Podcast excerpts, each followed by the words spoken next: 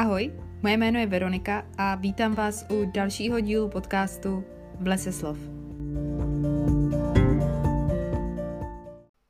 Ahoj ještě jednou, vítám vás u dalšího dílu podcastu a tentokrát je to díl, který mě baví nahrávat jako jeden z nejvíc a podle statistik i vás baví jako jeden z nejvíc poslouchat a je to zhodnocení knižního roku 2023.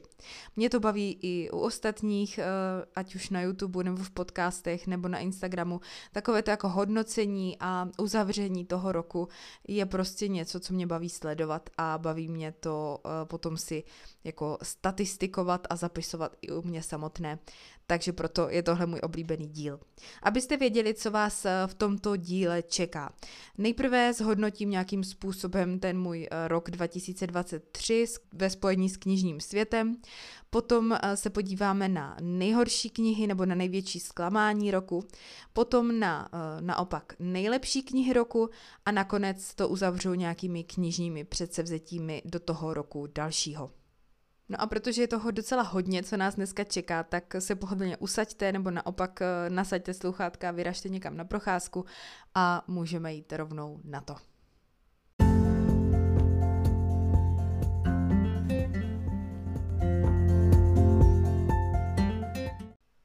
Úplně na začátek bych začala asi nějakými základními čísly, ať víte, z čeho vycházím. Tak eh, za rok 2023 jsem přečetla 122 knížek, z toho bylo 29 audioknih. Což je oproti tomu roku předchozímu o trochu méně. Eh, v roce 2022 jsem přečetla 135 knih, z toho bylo 36 audioknížek. Takže Číslo kleslo, ale nic si z toho jako nedělám, protože nějaké cíle ohledně přečtených knih eh, si nedávám, prostě čtu tak, jak eh, se mi chce nebo nechce a já jsem letos, nebo teď už vlastně loni, eh, v listopadu a prosinci skoro nečetla, takže to pak bylo poznat na konec roku. Co mě ale překvapilo, bylo, že jsem přečetla jenom čtyři dětské knížky, protože já mám pocit, že čtu dětské knížky tak jako nějak pravidelně, ale je pravda, že do toho nepočítám knížky, jako které čteme eh, se synem, takové ty úplně dětské, takže možná mi to trošku zkreslilo tu představu. A přečetla jsem teda čtyři dětské knížky, eh, byla to Lampička, která byla naprosto nádherná, Chaloupka na muřích nožkách, eh, Čarodějky malostranské a Dívka v medvědí kůži, takže jako se svým dětským výběrem se naprosto, naprosto spokojená, protože všechny tyhle ty knížky byly úplně úžasné. Stihla jsem jeden rereading a to Medvědín od Fredrika Bakmana a asi bych eh, se do toho jako nepustila, protože já vždycky si říkám, co všechno si přečtu znovu, ale pak se k tomu ve skutečnosti vlastně vůbec nedostanu, protože jsem zaplavená pořád těmi novými knížkami. A přiznám se, že ať mě to mrzí, tak k těm starým knížkám se za stolik nevracím, ale říkám si, že třeba jednou se k ním snad vrátím. No a mám tady teda knížku Medvědín, kterou jsem přečetla znovu, ale to vlastně jsem se k tomu donutila asi víceméně jenom proto, že vyšly letos vítězové, nebo loni, loni vítězové. Le, jako připravte se na to, že v tomhle podcastu to budu asi pořád patlat a budu říkat letos, i když víme, že se bavíme o roku 2023, ale je 13. ledna a ještě jsem si na to nezvykla, že už máme zase o rok víc. No, takže jsem přečetla teda Medvědín. už jsem se do toho zamotala hnedka, takhle zase ze začátku. Přečetla jsem 42 eh, knížek od českých autorů z těch 122, což si myslím, že je docela hodně dobrý. Loni to bylo 47, ale zase to bylo z většího počtu knížek, takže si myslím, že to je tak plus minus jako stejný. Uh, hodně tomu pomáhá hromadná štafeta, které jsem se účastnila i loni a budu se jí účastnit i letos. Už máme vybrané knížky, takže se moc těším. A máme tam vlastně jenom český autory, takže to tomu uh, pomáhá hodně. Potom jsem taky četla komiksy, komiksů jsem přečetla loni 8, letos 7, ale jsem ráda, že si tak jako držím, protože komiksy a komiksová forma čtení je vlastně můj takový objev loňského roku. Dřív jsem komiksy moc nevyhledávala a teďka je vyloženě hltám, a což teda to číslo 7 tomu úplně neodpovídá, ale tak jako snažím se pravidelně navštěvovat uh, tu sekci komiksů u nás v knihovně, protože přiznám se, že komiksy jako si úplně nekupuju, přece jenom je to docela drahá záležitost. Nicméně už jsem tam jako v té naší knihovně docela vybrala takový ty kousky, které mě zaujaly na první dobrou, nebo který jsem měla v Merku, nebo který jste mi doporučovali. A teď už tak jako víc musím lovit v té knihovně a už mě zase tam toho tolik nezaujme, takže možná se budu muset podívat i třeba do jiné knihovny. No ale přečetla jsem naprostou šílenost, neohrožené ženy, tesáky, odvaha je volba, jedno obyčejný léto, Sidonie a vlkochodci. A teď tady mám ještě nějaké objevy roku. Uh, objevy roku jsou za mě určitě Valerie Perrin, což je autorka, kterou jsem letos objevila. Uh, už jste ji někteří možná znali, protože to není úplná novinka. Každopádně je to francouzská autorka, od které jsem letos přečetla knihu Tři a zapomeňte na neděli a s obou jsem byla naprosto nadšená. Pokud posloucháte podcast pravidelně, tak to víte, protože jsem tady o nich během roku mluvila. A ještě mi teda stále chybí vyměnit vodu květinám, ale na tu se snad dostane v tom příštím roce. No a co se týče ještě objevů, tak jsem taky objevila žánr Dark Academia a to je žánr, o kterém jsem tady víc mluvila v minulém podcastu v souvislosti s tajnou historií a nadchlo mě to a chtěla bych tady v tomhle eh, jako žánru objevovat eh, co nejvíc příběhů, tak uvidíme, jak se mi to bude dařit. Když jsme u hodnocení roku, tak taky nemůžu nezmínit moje předsevzetí z roku 2023 a ty byly teda tři. Tím, tou první, tím prvním předsevzetím bylo číst víc knih z mojí knihovny, kupovat méně knih a prostě celkově snížit počet nepřečtených knížek u mě v knihovně. Protože na začátku eh, vlastně loňsk, roku 2023 jsem měla 95 knih eh, v knihovně nepřečtených a mým cílem bylo to snížit na okolo 50. No tak, nebudu vás napínat, nepovedlo se mi to, navýšila jsem tento počet nepřečtených knih na 122. Ale na svoji obhajobu mi přibylo spoustu odeonek, které nakupuju rychleji, než jako stíhám číst, protože prostě sbírám z edici Světová knihovna a nestíhám ji číst tak rychle, jak ji kupuju, protože prostě uh, třeba jdu na knihobot a koupím tam uh, třeba 10 knížek naraz, což jako normálně takhle nenakupuju, ale tím, že to beru jako sbírku, tak uh, prostě, no, je to tak, no. Eh, každopádně tady ta uh, část toho předsevzetí měla ještě takovou podvýzvu, že jsem si vybrala 12 knížek z mojí knihovny, které jsem chtěla stoprocentně přečíst za ten rok. No tak to se mi taky úplně nepovedlo. Přečetla jsem pouze 5 z 12, takže ani ne půlku. Přečetla jsem knížky Výdech, My proti vám, Olga, Den falešné kočky a Malibu v plamenech. Musím říct, že všechny se mi líbily, takže mě mrzí, že jsem jich nestihla víc, protože i ty ostatní určitě budou třeba takové poklady mojí knihovny. Mám tady teda eh, nepřečtenou Neviditelný život Eddie Laru, babička pozdravuje a omlouvá se, Norské dřevo, stromy znamenají svět, eh, země nomádů, cestou špendlíků nebo jehel a noční cirkus. Ten jsem dokonce rozečetla, ale prostě jsem ho potom nakonec nějak nedočetla. No uvidíme. Na příští eh, rok bych si chtěla dát zase tady tu, nebo na tento rok bych si chtěla dát zase tady tu výzvu 12 knih z mojí knihovny, i když jsem teda vybrala zase jinou dvanáctku a třeba, třeba se mi to letos povede. Další moje předsevzetí bylo číst, jak se mi chce, kdy se mi chce, pomalu nebo rychle, prostě úplně podle sebe. To si myslím, že se mi podařilo. Když jsem chtěla číst hodně, četla jsem hodně. Když jsem chtěla číst málo, tak jsem eh, četla málo, anebo vůbec. Takže prostě hm, to se mi dařilo. A Potom jsem měla předsevzetí uh, pravidelně nahrávat podcast. No tak myslím si, že to bylo o hodně lepší než v roce 2022, ale pořád uh, pořád je co zlepšovat, dejme tomu. Eh, no tak uvidíme, třeba se mi to bude v tom roce 2024 dařit trošku víc. Uvidíme. Tak to bylo takové teda zhodnocení toho mého knižního roku 2023 a teď už se vrhneme na nejhorší knížky, respektive na největší zklamání roku 2023.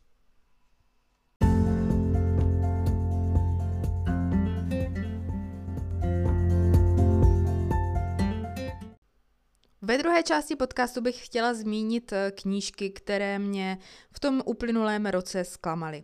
Nechci asi říkat úplně nejhorší knížky, protože některé jsou vlastně třeba i dobré, ale mě prostě nesedly, zklamaly mě, nebo jsem od nich měla jiná očekávání. Od některých jsem měla už hodně velká očekávání, protože jsem na ně uh, slyšela samou chválu a potom jsme se prostě nepotkali. Takže pokud třeba zmíním knížku, která je vaše oblíbená, tak to určitě nic neznamená, není to nic proti vám, ale prostě jsme se tady nepotkali, každá knížka má svého čtenáře.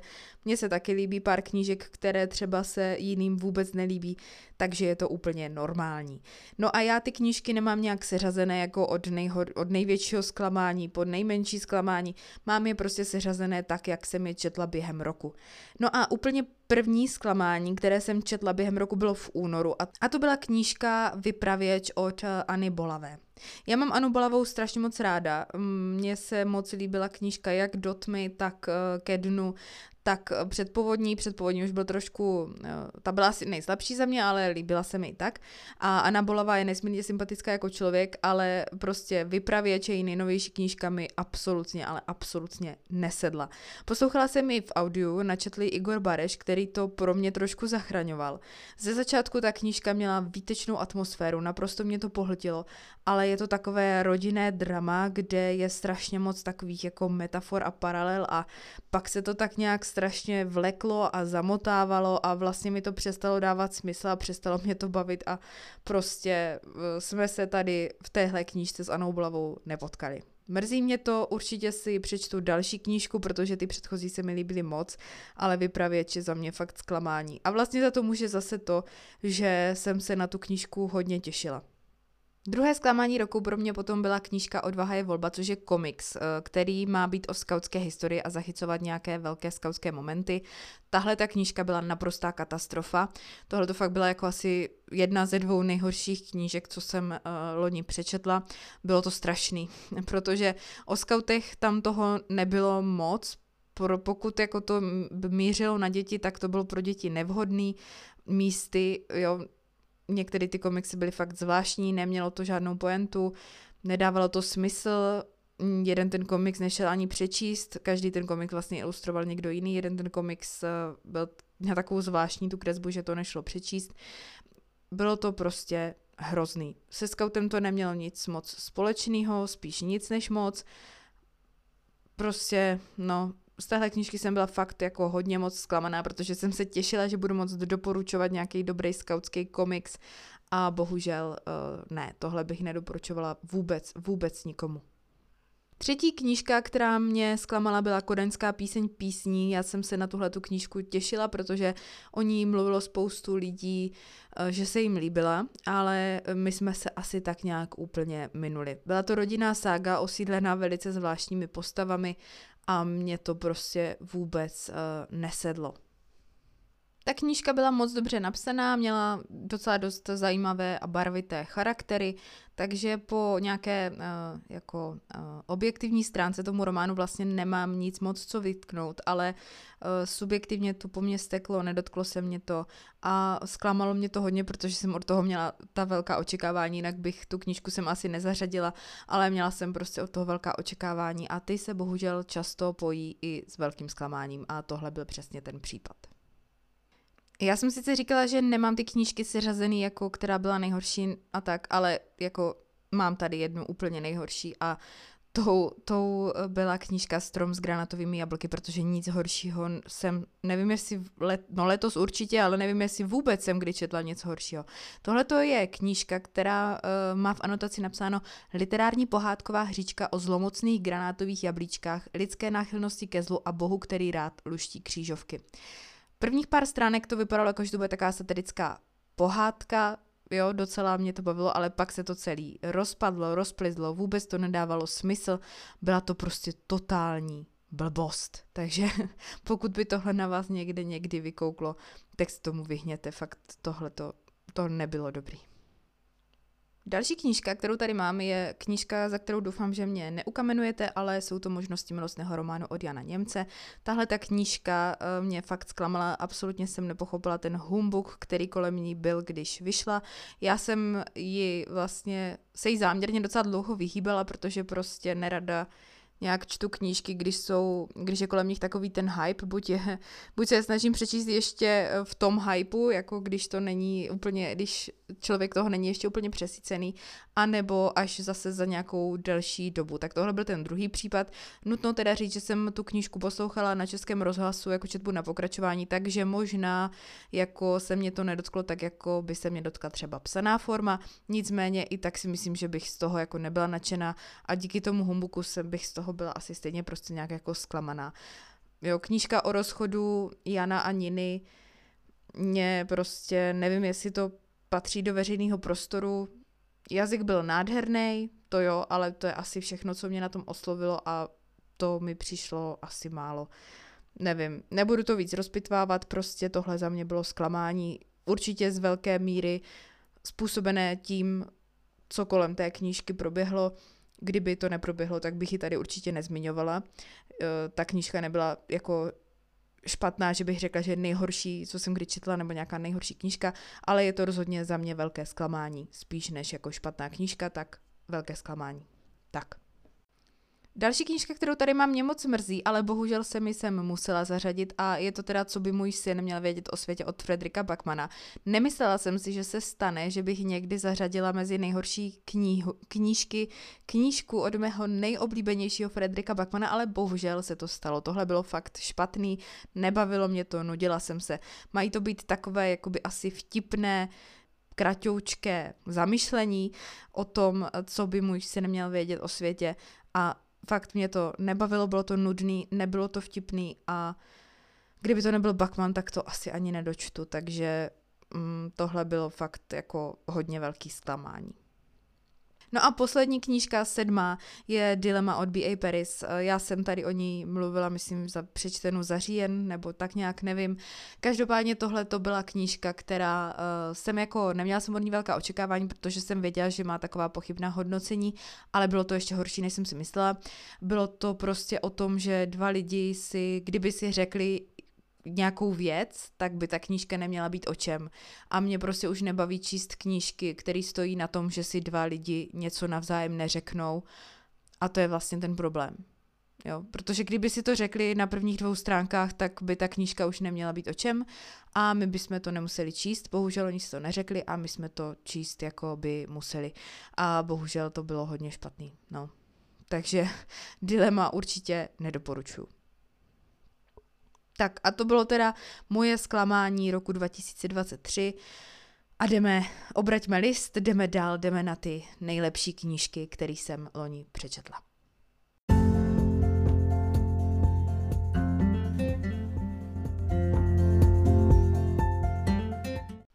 Dostali jsme se do té části, na kterou podle mě stejně vždycky všichni nejvíc čekáme a to jsou top knihy za rok 2023.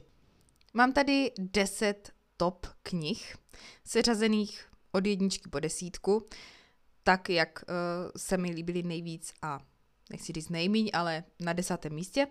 Ale bylo to strašně těžký vybrat jenom deset knížek, takže tady máme ještě takový podkategorie, aby jsme zmínili prostě všechno důležitý. A nejdřív se teda vrhneme na ty kategorie a potom už na tu hlavní top desítku. No a první takovou podkategorii tady mám nejlepší thriller. Ten za mě v roce 2023 vyhrála Žena v ohni od Lizzy Bar z nakladatelství Metafora. Tady to bylo propojení umění, historických událostí, investigativní žurnalistiky a thrilleru a ukázalo se to jako naprosto bravurní kombinace. Autorka skvěle pracovala s napětím a to i přesto, že jsme toho záporáka tady v té knize znali prakticky od začátku. A byly tady skvěle propracované postavy, které trošku divočejšímu příběhu dodávali na uvěřitelnosti. Záleželo mi na nich během čtení, což se mně moc často jako nestává, že bych si je tak oblíbila, že, mi, že bych se o ně bála. Uh, dokonce tady autorka vložila takový jako romantickou jemnou linku, které jsem si říkala, ne, prosím, jenom mi tam nedávej, ale nakonec to zvládla ukočírovat, takže já jsem z téhle knížky byla fakt nadšená, pokud hledáte nějaký dobrý thriller, takže na v ohni mě nadchla. Druhou takovou kategorii, kterou bych rozhodně nechtěla přeskočit, je nejlepší komiks. A ten za mě jednoznačně vyhrál jedno obyčejný léto. Jedno obyčejný léto je příběh jednoho obyčejného léta, přesně jak říká ten název, a dotknul se mě nakonec víc, víc, než jsem myslela. Je to vlastně o dvou holkách, co se vždycky potkávají o prázdninách u oceánu, Leto je to stejné jako všechno ostatní, ale přitom tady to jedno konkrétní, které je v té knize zaznamenané, je trošičku jiné. Je to takové to, jak to na oko vypadá, že se nic neděje, ale přitom se toho děje strašně moc. Je to to první léto z náznaky dospělosti, kdy si holky začínají uvědomovat starosti dospělých, přemýšlet o manželských krizích, prvních láskách a začínají na ně dolehat starosti, ale přitom v nich ještě žije dětská duše. Tady ten komiks měl melancholickou atmosféru s dokonalou kresbou a bylo to fakt velký zážitek, který si ještě teď dokážu vybavit a to se mi četla, nevím, někdy v květnu, ale ten pocit, jaký jsem u toho čtení měla, ten je ve mně pořád tak jako nějak silně silně zakořeněný. No. Takže pokud hledáte skvělý komiks, tak jedno obyčejný, jedno obyčejný léto určitě doporučuju. Další kategorii, kterou tady mám, je nejdětská knížka. I když jsem teda přečetla jenom čtyři, tak jsem měla hrozně moc šťastnou ruku. Nemohla jsem se rozhodnout, jestli za nejlepší uh, jako vyhlásit lampičku, anebo dívku v medvědí kůži, ale nakonec u mě o chlup vyhrála dívka v medvědí kůži. Tohle byl naprosto nádherný kouzelný příběh.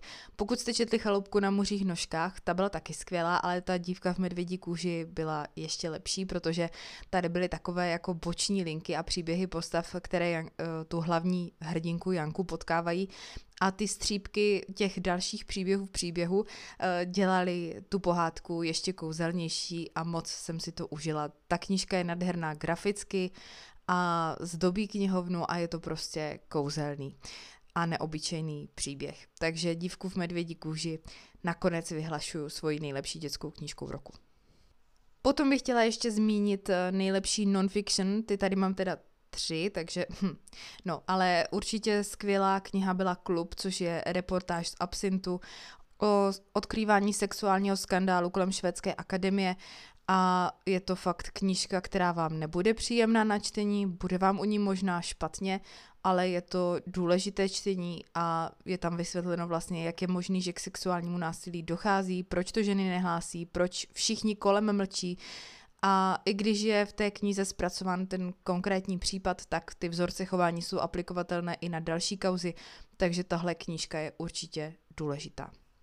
A potom tady mám taky eh, dvě feministické knihy, a to knihu V pasti pohlaví od Sylvie Lauder a potom ještě knížku uh, Proč jsme tak naštvané od Sharky Humphrey. Obě byly skvělé, obě zmiňují vlastně situaci a postavení žen v Česku, je to aktuální, je to úderné a může to otvírat eh, debatu o o tom, jak se tady ženám u nás žije, což je nesmírně důležité. Takže obě tyhle knížky určitě taky doporučuji.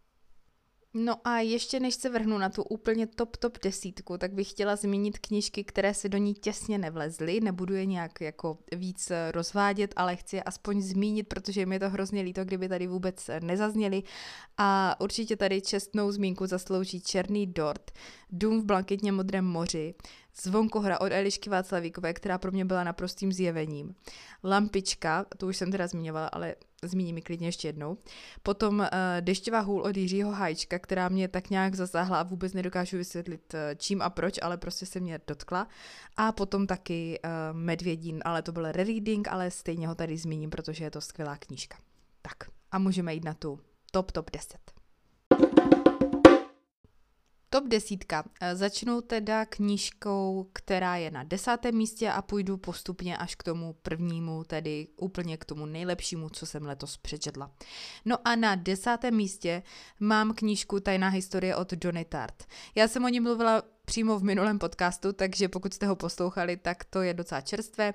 Nicméně je to knížka, která uh, mi perfektně sedla do podzimní atmosféry. Je to knížka, která je taková tíživá, lepkavá, uh, hutná, neskutečně dlouhá, ale je to bravurně napsaná kniha o skupině studentů klasické řečtiny, je to velice uzavřená skupina, nepřístupná skupina a my ji sledujeme prostřednictvím nováčka, který do tady té skupiny pronikl a nějak se do ní snaží začlenit. Zároveň na začátku hned té knihy je řečeno, že se stala vražda jednoho tady z té skupiny. My sledujeme koho a jak k tomu vlastně došlo. Sledujeme postupně jako ty vztahy, které jsou naprosto famózně jako napsané a jsou hodně propracované, i ty charaktery jsou hodně propracované a je to prostě knížka, která je hodně komplexní, hodně dlouhá, ale myslím si, že pokud eh, vás třeba taky baví Dark Academia žánr jako mě, tak eh, se taky určitě zařadí třeba mezi knížky, které budou pro vás nějakým způsobem zajímavé. U mě byla tajná historie natolik zajímavá, že obsadila desáté místo v oblíbenosti za rok 2023. Na devátém místě mám knížku, o které jste slyšeli už strašně moc letos. Je to knížka, která i vyhrála už několik anket, jako myslím deníku N, nebo nevím kde přesně, ale myslím si, že o ní ještě uslyšíme, jak budou pořád ještě asi vyskakovat nějaké další, další ankety. A je to teda knížka Těla od Kláry Vlasákové. Já moc nemám takový ten fanouškovský jako fanouškovskou náturu, ale pokud bych měla říct, že jsem něčí fanoušek, tak by to byla určitě Klára Vlasáková.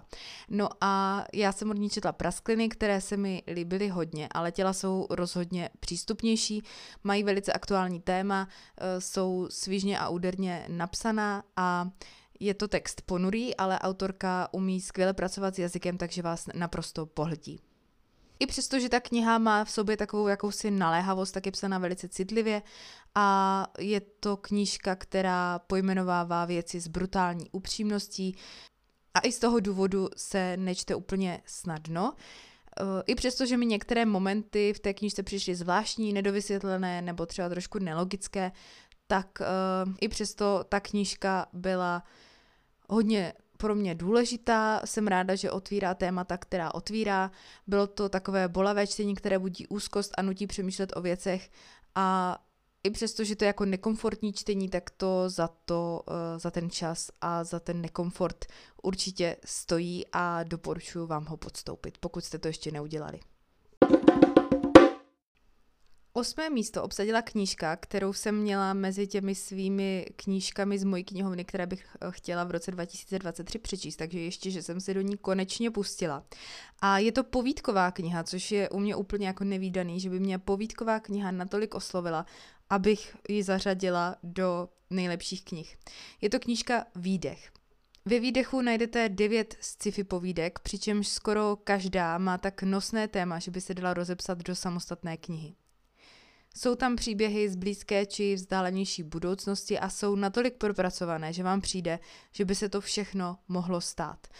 Autor to má vymýšlené do nejmenších detailů, takže často se třeba stává u tady těch příběhů, že tam třeba něco trošku jako nefunguje a že si něco nedovedete představit, jak by to vlastně bylo, tak tady se vám to nestane. Tady je to všechno promyšlené do úplně tip-top jako nejmenších detailů. Takže je to potom vás ty příběhy úplně jinak pohltí, když nemusíte přemýšlet o tom, že tam něco jako nefunguje. Navíc vám ty povídky nedají spát a budete nad každou jednou dlouho přemýšlet. Já jsem si je dávkovala, vždycky jsem to tak jako nechala dozrát.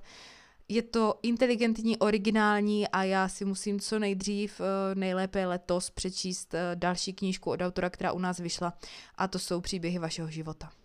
Takže pokud jste ještě nic od autora nečetli, tak určitě něco zkuste. Dostáváme se k sedmému místu a sem jsem nakonec umístila pořádně tlustou bychli, která chce všechnu vaši pozornost a naprosto se jí musíte nechat pohltit a tou knihou je Do ráje od Hany Jana Gihary. Já jsem o té knížce mluvila v přečtenou za listopad, takže pokud posloucháte pravidelně, tak to možná máte ještě v čerstvé paměti. Ale je to kniha, která má v sobě tři verze Ameriky. Vždycky jsou od sebe oddělené, uh, vlastně dělí je 100 let. Tou první, ta první část je v roce 1893, druhá v roce 1993 a třetí v roce 2093. A je to vždycky úplně jiná Amerika. V každé té části potkáváme různé postavy, které ovšem pojí stejná jména z těch částí předchozích a tady ti nositelé spolu jako nemají dějově nic společného, ale pojí je podobné charaktery. A ty postavy jsou propracovány opravdu detailně, autorka se docela dost dohloubky zaobírá jejich vnitřními prožitky a v té knížce najdete strašně moc témat. Jsou tady LGBT vztahy, otázky rasy, otázky šťastného života a jeho ceny. A hlavně otázka svobody, která tak podle mě to všechno spojuje. Je tady strašně moc možných interpretací a paralel a je to opravdu jako celou pozornost. Není to žádná knížka, u které, od které si můžete odskakovat a tak. A je to komplexní knížka, která potřebuje čas, protože toho nabízí strašně moc ke zpracování. Ale slibuju vám, že to bude stát za to. Takže za mě byla tahle knížka fakt velký zážitek a proto se mi dala do té top desítky. Šesté místo obsadila knížka, která mě sice zasáhla v tu dobu, kdy jsem ji přečetla, ale nemyslela jsem si, že jako na ní budu vzpomínat i na konci roku, pořád, že ve mně bude tak silně rezonovat i koncem roku. Četla jsem ji někdy v červenci nebo v červnu, nevím teďka úplně, a je to kniha Frankenstein z Bagdádu, což je první irácký román, který byl díky Jice Jeníkové přeložený do češtiny. Jak název té knížky napovídá, tak se jedná o variaci na Mary Shelley. A je to chytré, originální, mísí se tady několik žánrů. Najdete tady prvky thrilleru, magického realismu a do toho se to jako protíná s každodenní drsnou realitou Bagdádu po americké invazi a svržení Sadáma Husajna.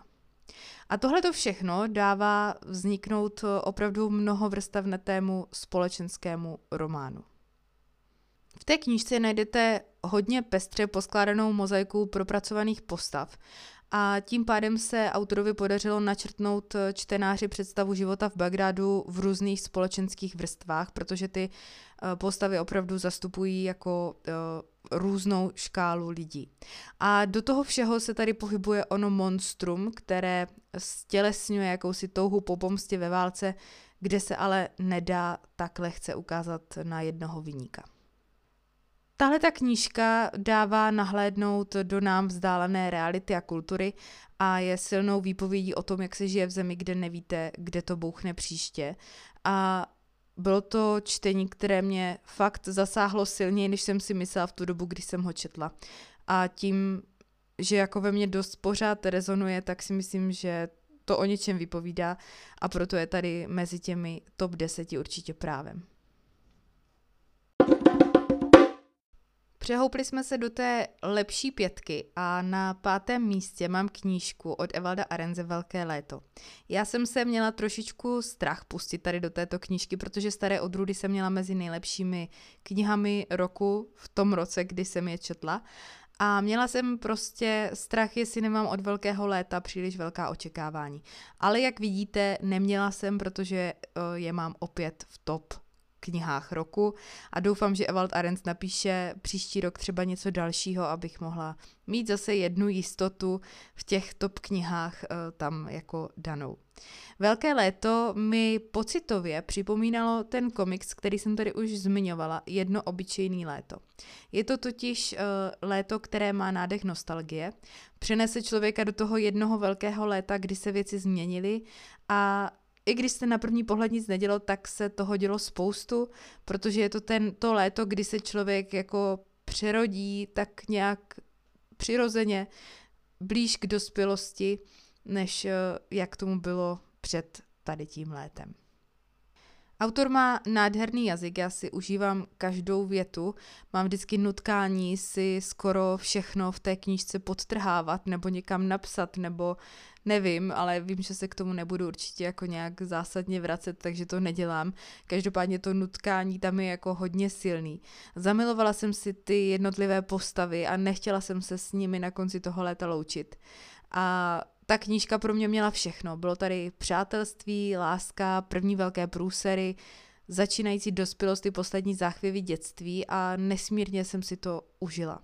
Takže doufám, doufám, že se dočkáme něčeho dalšího a že to bude stejně skvělý. Čtvrté místo je česká autorka, druhá v pořadí. Tou první byla Klára Vlasáková z Těly a tou druhou je Sára Cajtamrová a její kniha Stehy. Uh, jsou to jediné dvě české autorky, které se mi tady do toho seznamu dostaly. S chodou okolností jsem na světě knihy byla na jejich eh, společné vlastně přednášce, ještě tam s nima byla Anna Bolavá a bylo to nesmírně zajímavý. Moc jsem si to užila a stejně tak jsem si užila knihu Stehy. Musím teda říct, že jsem mi poslouchala v audiu, což si myslím, že tomu mýmu zážitku z té knížky dost výrazně pomohlo, protože co jsem třeba zaznamenala v recenzích, tak eh, si čtenáři stěžovali, že tam jsou dvě hlavní postavy a často se střídá jejich pohled a že je těžké rozeznat, kdo zrovna mluví. Tak eh, já jsem to měla díky té audioknize, která byla výtečně nadčtená Aneškou Šťastnou a Petrou Bučkovou docela jednoduché, protože se prostě střídali, takže bylo jednoduché poznat, kdo to zrovna je. Tahle ta kniha zpracovává docela banální téma, milostný trojuhelník, ale i přesto bylo pojaté tak nějak jako nově, neokoukaně a bavilo mě to. Ta kniha začíná tak, že Milenka vchází do obchodu manželky, eh, kde si chce koupit nový kabát a obě vlastně o sobě vědí, ale ani jedna neví, že ta druhá ví. Takže je to takové, a my sledujeme myšlenky v jejich hlavách, oni se vrací do minulosti a mezi nimi si to balancuje ten Hinek, který prostor nedostal a myslím si, že to vlastně bylo dobře, protože mm, on by mě asi ani nezajímal. Ty ženské pohledy tady podle mě byly daleko přínosnější. Není to veselé čtení, už samozřejmě z podstaty věci, že se řeší milostný trojuhelník, ale uh, jsou tady i různá těžká témata jako deprese, sebepoškozování a tak dále takže pozor na to. Nicméně prostě pro mě Sára Cajtamrová byla úplně takové jako zjevení.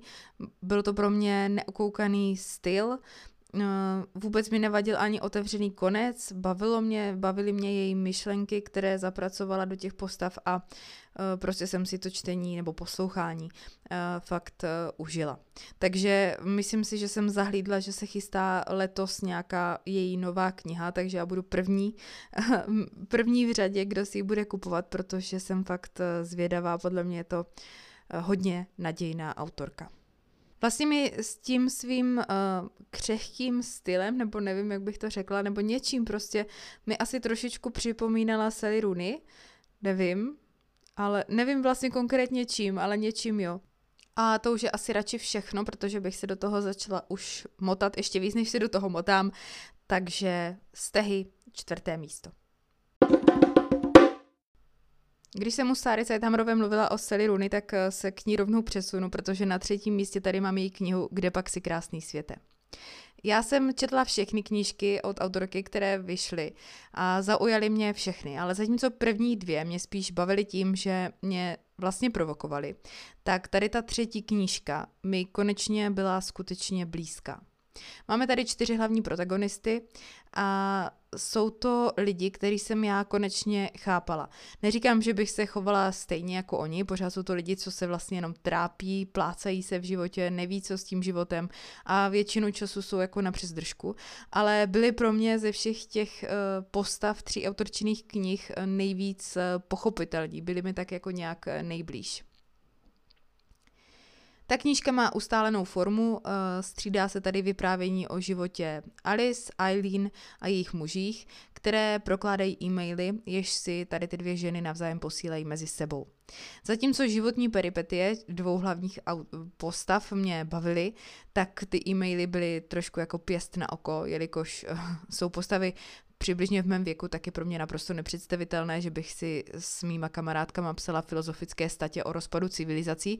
Na druhou stranu mě spoustu myšlenek v těch e-mailech eh, zaujalo a bavilo, jenom to prostě působilo strašně na sílu a neuvěřitelně.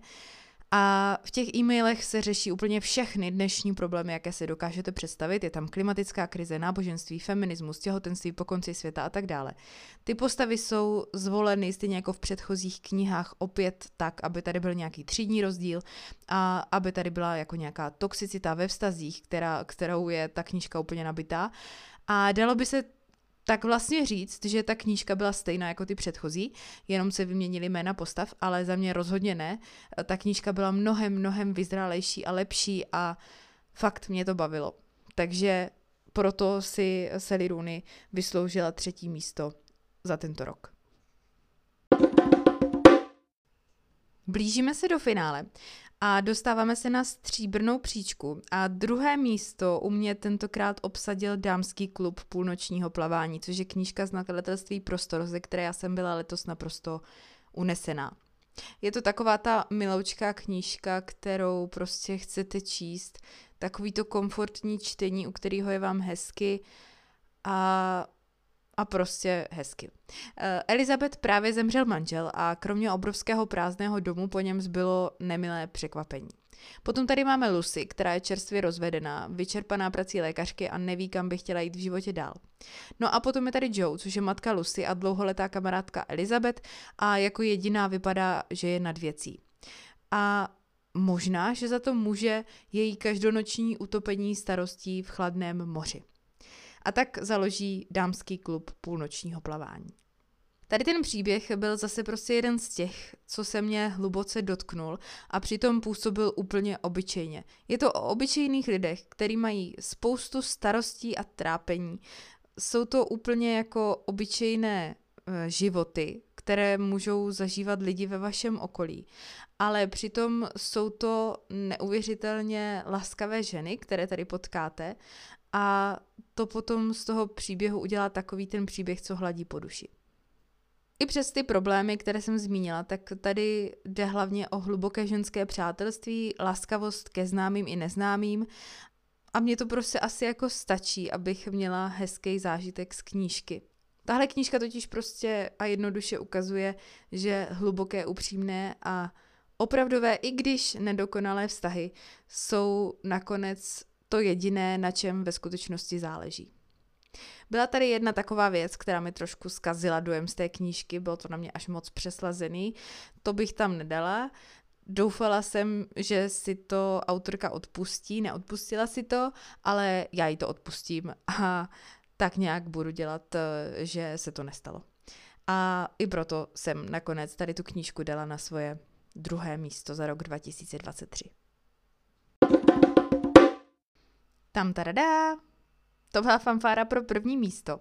I když u mě většinou vyhrávají příběhy, které jsou právě takové hřejvé, co prostě potěší tu duši, jako byl dámský klub půlnočního plavání, tak letos, letos tomu bylo jinak a vyhrál u mě příběh, který naopak tu moji duši rozerval na úplné cimpr-campr a zůstaly po ní jenom takové kousíčky.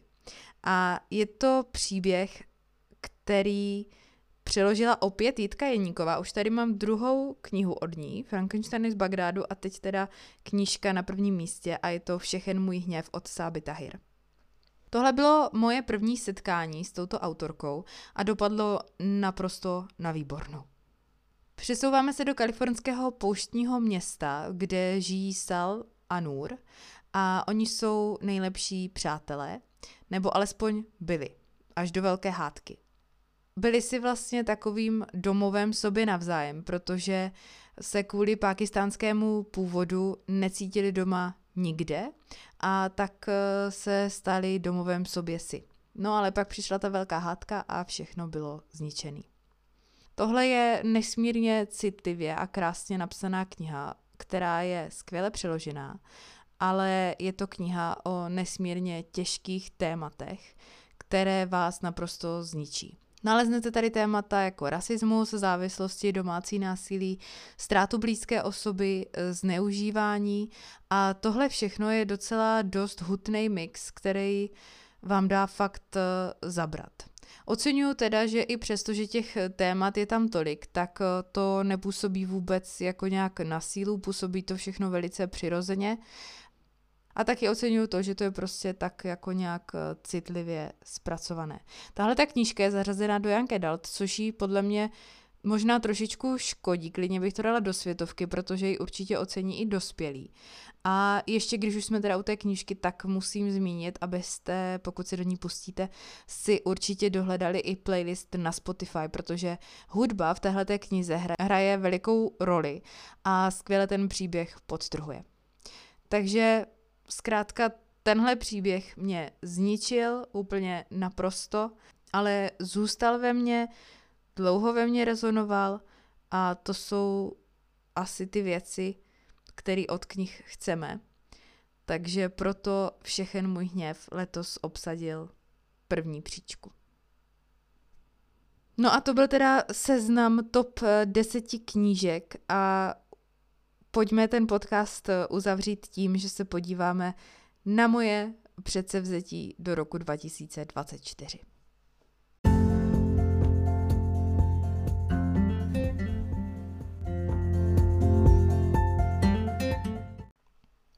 Předsevzetí pro rok 2024 nemám moc, protože co si budeme povídat, já v tom plnění předsevzetí nejsem úplně úspěšná a taky se tím nechci nějak stresovat nebo prostě zabývat, protože čtení je pro mě koníček a ne nějaká jako...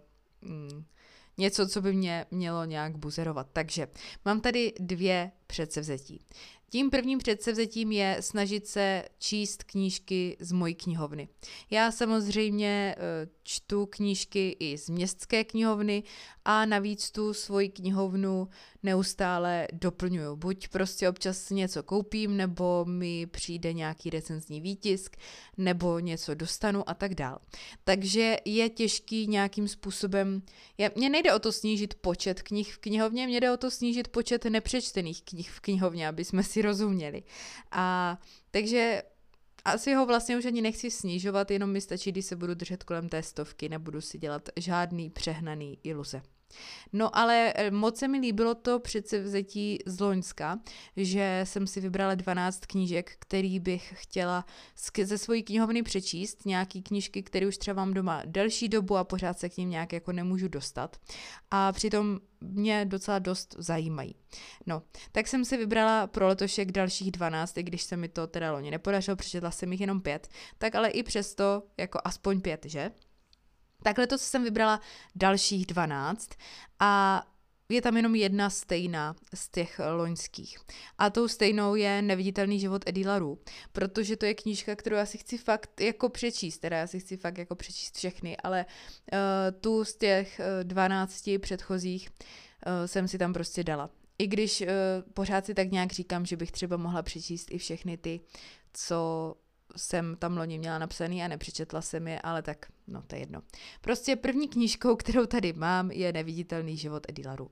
Potom tady mám Dům soli a smutku, což je knížka, kterou já jsem si přála od knížíška už buď dva nebo tři roky zpátky a dostala se mi a pořád se mi nečetla, takže Dům soli a smutku je další věc. Potom tady mám knížku Lien Moriarty Šílené výčitky, kterou tady mám už taky strašně dlouho. Koupila jsem si ji kdysi dávno v nějakém výprodeji a Lien Moriarty mám ráda a nevím, proč ji tady prostě pořád mám nepřečtenou, takže Šílené výčitky je trojka. Čtvrtou knížku tady mám První dojmy, což je knížka, kterou jsem si koupila taky v nějakém výprodeji a mám ji tady už strašně dlouho a pořád jsem se k ní nedostala, takže to je další. Potom tady mám uh, Když kvete tráva, což je od Janka, od Han Kang. Říkala jsem si, že bych uh, mohla zase jako pohnout s nějakými těmi nepřečtenými odionkami, když už je sbírám, tak ať je aspoň i teda čtu takže jsem si sem zařadila Když kvete tráva. Potom jsem si sem zařadila Ani později, ani jinde od Delphine de Vigan, což je knížka, kterou jsem dostala od dalšího knížiška, myslím si, že o rok později po Domu soli a smutku. A taky jsem mi pořád nepřečetla. Takže ani později, ani jinde je další odionka. Potom tady mám sedmou knížku, což je Letní světlo a pak přijde noc. To je knížka, kterou jsem kdysi s někým vyměnila za nějakou jinou knížku z mojí knihovny, kterou jsem měla přečtenou a chtěla jsem mi poslat dál. A vyměnila se mi právě za letní světlo a pak přijde noc, což je knížka, která je všemi strašně chválená a já jsem na ní nesmírně zvědavá, tak doufám, že se k ní letos dostanu. Potom tady mám uh, knížku Young Adultovku z hostu, Pikové ESO, což je taky knížka, která mě hodně moc zajímá a doufám, že se k ní letos dostanu. Potom tady mám devítku, což je knížka z Gnomu. Já jsem si nakoupila vlastně všechny knížky z Gnomu, které nejsou horor, a tak bych je taky postupně mohla přečíst. No a vybrala jsem si pro letošek teda americkou modlitební příručku, i když doufám samozřejmě, že bych jich mohla přečíst i víc. Stejně tak, jako nakupuju knížky z Gnomu, tak nakupuju knížky z Absintu. A to jsem jich taky zase tolik ještě nepřečetla. Takže pro letošek jsem si vsadila na knihkupce z Kábulu. Loni jsem tam měla Zemi nomádu, to jsem nedočet, nepřečetla. Místo toho jsem přečetla klub, tak aspoň, že tak. Ale letos jsem teda vybrala knihkupce z Kábulu, tak snad. Jedenáctou knížku, kterou už eh, teda mám rozečtenou teď v lednu, je Zmizela apatikářka, což je knížka, která jednou dobu byla hodně vidět na Instagramu. Já jsem si ji pořídila loni k narozeninám sama sobě z knihovrátku z Martinusu, uh, už přečtenou ve výborném stavu a zatím mě moc baví. Jsem teda na nějaké stránce 50 nebo 60, takže docela dost na začátku, ale docela dost mě baví, tak doufám, že bude dobrá až do konce. No a poslední knížka, kterou tady mám, je knížka, na kterou mě nalákala Kačka z Instagramového účtu knížek poeta, i když myslím, že se teď přejmenovala, ale nevím, uh, tak uh, mě na ní nalákala a já jsem si ji koupila hned, jak ona o ní mluvila. A je to krámek s fantazí a doteď jsem ji nepřečetla. A teď ji měla ve svém zhrnutí za, jako s nejlepšíma knížkama za rok 2023. Tak jsem si říkala, že už fakt musím. Takže tady mám teda krámek eh, s fantazí jako 12. poslední knížku. Tak uvidíme, kolik se mi tady těch knížek podaří nakonec přečíst. Třeba doufám aspoň, že budu úspěšnější než loni. I kdyby se mi nepodařilo všech 12, tak doufám, že aspoň víc než těch pět. No a pak tady mám teda druhé předsevzetí a to je jednoduché. To si myslím, že splním. a je to předsevzetí číst, co mě baví a jenom, když se mi bude chtít. Takže to si myslím, že bych splnit mohla. Tak tolik k mým předsevzetím pro rok 2024. Držte mi palce.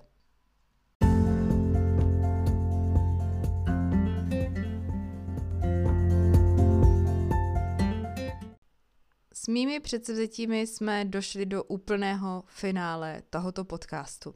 Já vám moc děkuji za to, že jste ho doposlouchali až sem. Děkuji za všechny příběhy, které jsem měla letos možnost přečíst, ale děkuji taky za všechna lidská setkání, pokud jsme se třeba spolu setkali na světě knihy nebo kdekoliv jinde, tak jsem za to moc ráda i za to, že si třeba napíšeme na Instagramu a že spolu můžeme sdílet lásku ke knížkám. Moc vám za to děkuju. Těším se na to, co přinese rok 2024. Přeju vám, ať vám přinese samé pěkné uh, příběhy, samé hezké zážitky. Pokud vám třeba unikla nějaký název knížky, nebo pokud si nejste jistí, co jsem měla na mysli, tak uh, do popisku podcastu dám všechny top knihy. Dám tam asi jenom top knihy, které jsem dneska zmiňovala. Myslím si, že to bude stačit. A pokud byste měli jakékoliv dotazy, nebo byste mi chtěli cokoliv sdělit, třeba jestli vy si dáváte předsevzetí a jak jste úspěšní s jejich plněními, nebo jaké byly vaše top knihy za rok 2023, tak mi dejte vědět eh, na Instagram, kde mě najdete jako lestečka slov. Pokud byste se chtěli podělit i se všemi ostatními o vaše top knihy, tak je můžete napsat dole pod podcast, eh, tam dám tu otázku, tak tam můžete napsat. No a to už bude teda všechno. Příští podcast už bude přečteno za leden 2024, no a pak se společně podíváme eh, na novinky, které nás letos eh, čekají. Počkám si, až výjdou všechny edičáky a pak je společně projdeme. Tak jo, tak to jsou plány, co teďka se můžete těšit na další díly. No a jinak se mějte krásně a uslyšíme se zase příště. Tak ahoj.